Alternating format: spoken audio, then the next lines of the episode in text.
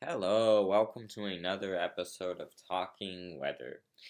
In this episode, I want to talk about some of the main types of fog that exist out there. Um, there are many types of fog. Um, a lot of them are common at most in most places in most climates.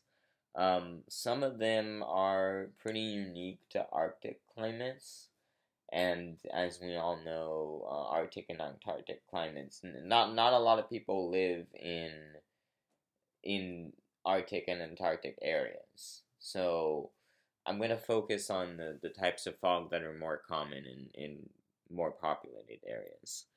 So let's start with advection fog. So advection fog forms when you have moist air, uh, usually warm, relatively warm, moist air, moving over a much colder surface, and so the that cooling of the surface air as it's moving over that cold surface um, is it, it causes the fog because the temperature will go below its uh, dew point temperature and fog will form. This fog is very common along the central California coast and the San Francisco Bay Area during the summer months.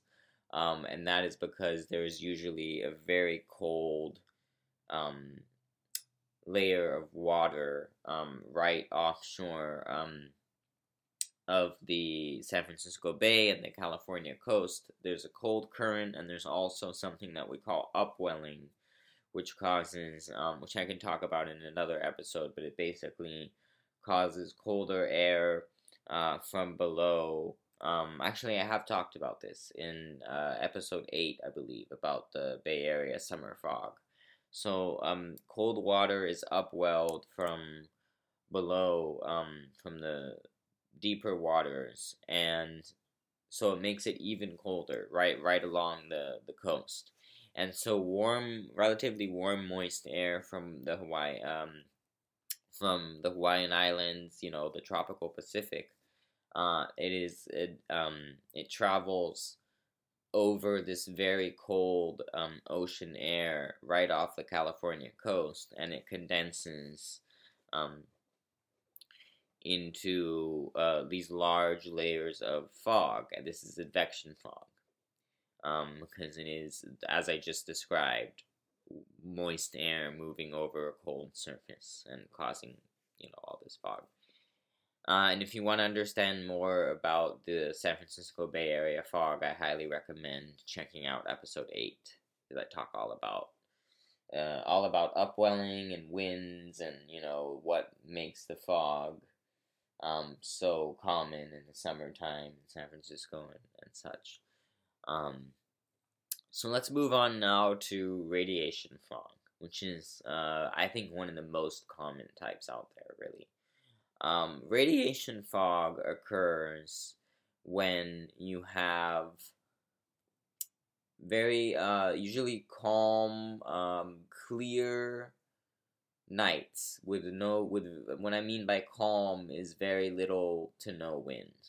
Um, a clear, calm night um, is a night that you have a lot of cooling because the long wave there's no there are no clouds to keep the long wave radiation um, from going back up to space. So the the heat from the daytime is lost at a much greater rate. And um, eventually you know if there especially if there's any leftover moisture from recent rains or anything on the ground, any moisture that's in the air as the temperature drops quickly, it will um, form this radiation fog. Um, and and so you know you'll have uh, usually by sunrise, um, you have like a, a solid layer of radiation fog. Now this this uh, can also be called valley fog and it is very common in the Central Valley of California during the winter months. Some people also call it Tule fog. It might in a lot of places it's known as Tule fog. Um, but it basically happens because cold air from this, uh, in addition to this radiation fog, um, this radiation, you know, uh, this effect of calm, clear nights of the, the heat being lost at such a high rate. There's also cold air that sinks down from the Diablo mountain range and the um, Santa Lucia mountain range um, to the west of the Central Valley, and from the Sierra Nevada mountain range to the east of the Central Valley. And so both of those mountain ranges, uh, you know, on these calm, clear nights, cold air sinks down um, into and gets trapped in the valley.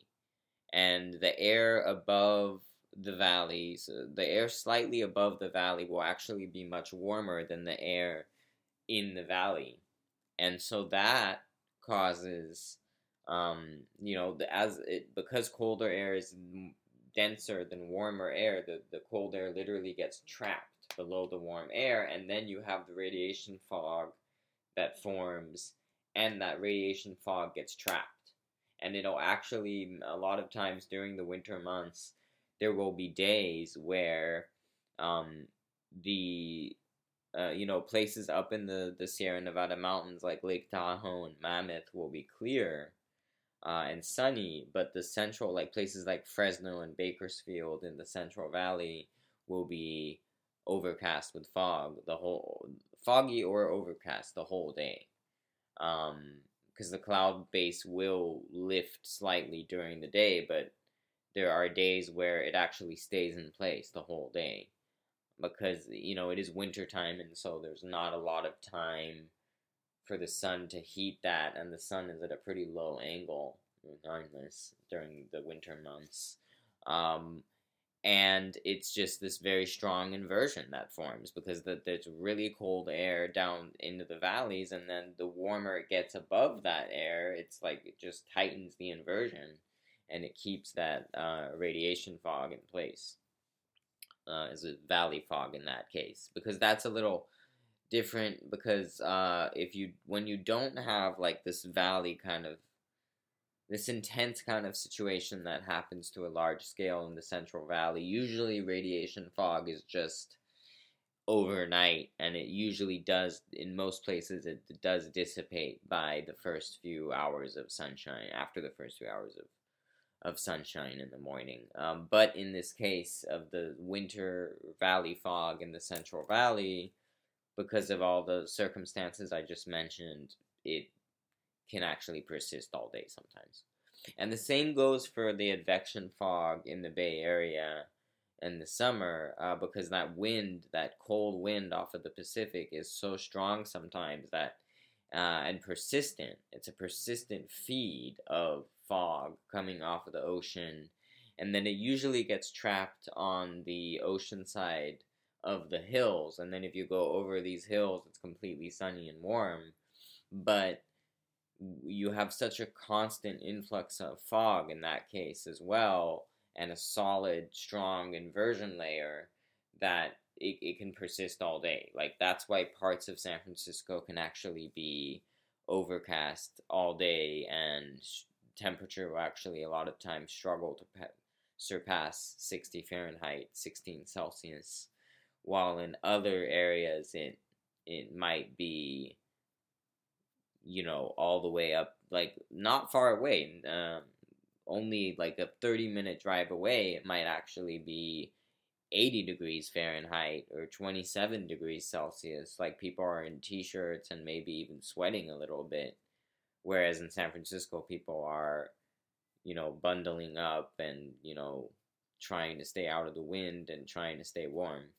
Um, because you have those unique conditions. Anyways, I'm getting a little bit into the weeds with that, but um, I just really like talking about it.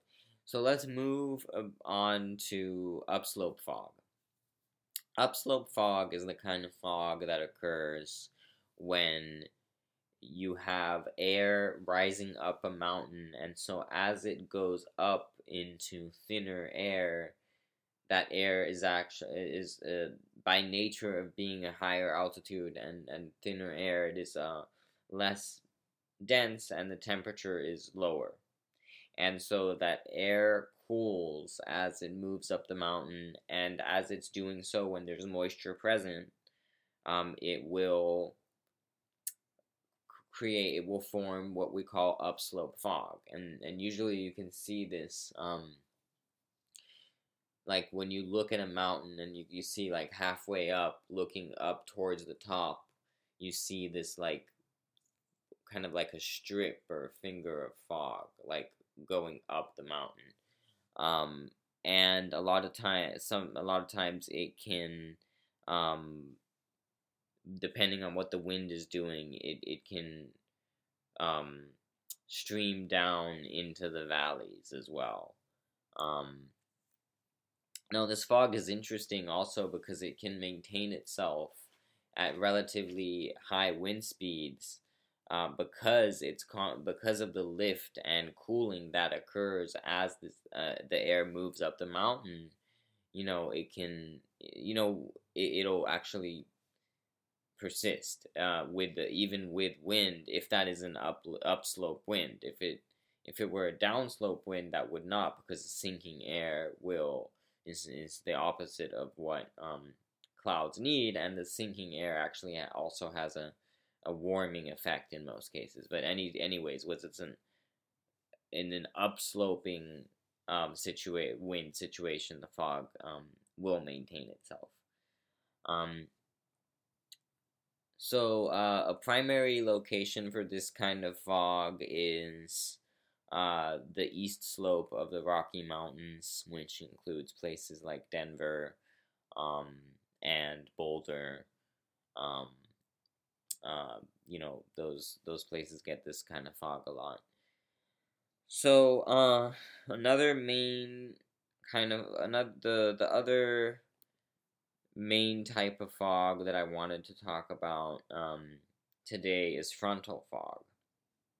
Frontal fog happens you, when you have the passage of fronts, a cold front or a warm front, and um, so there's there's a few different subcategories of frontal fog. We have warm front prefrontal fog, we have cold front postfrontal fog, and we have frontal passage fog.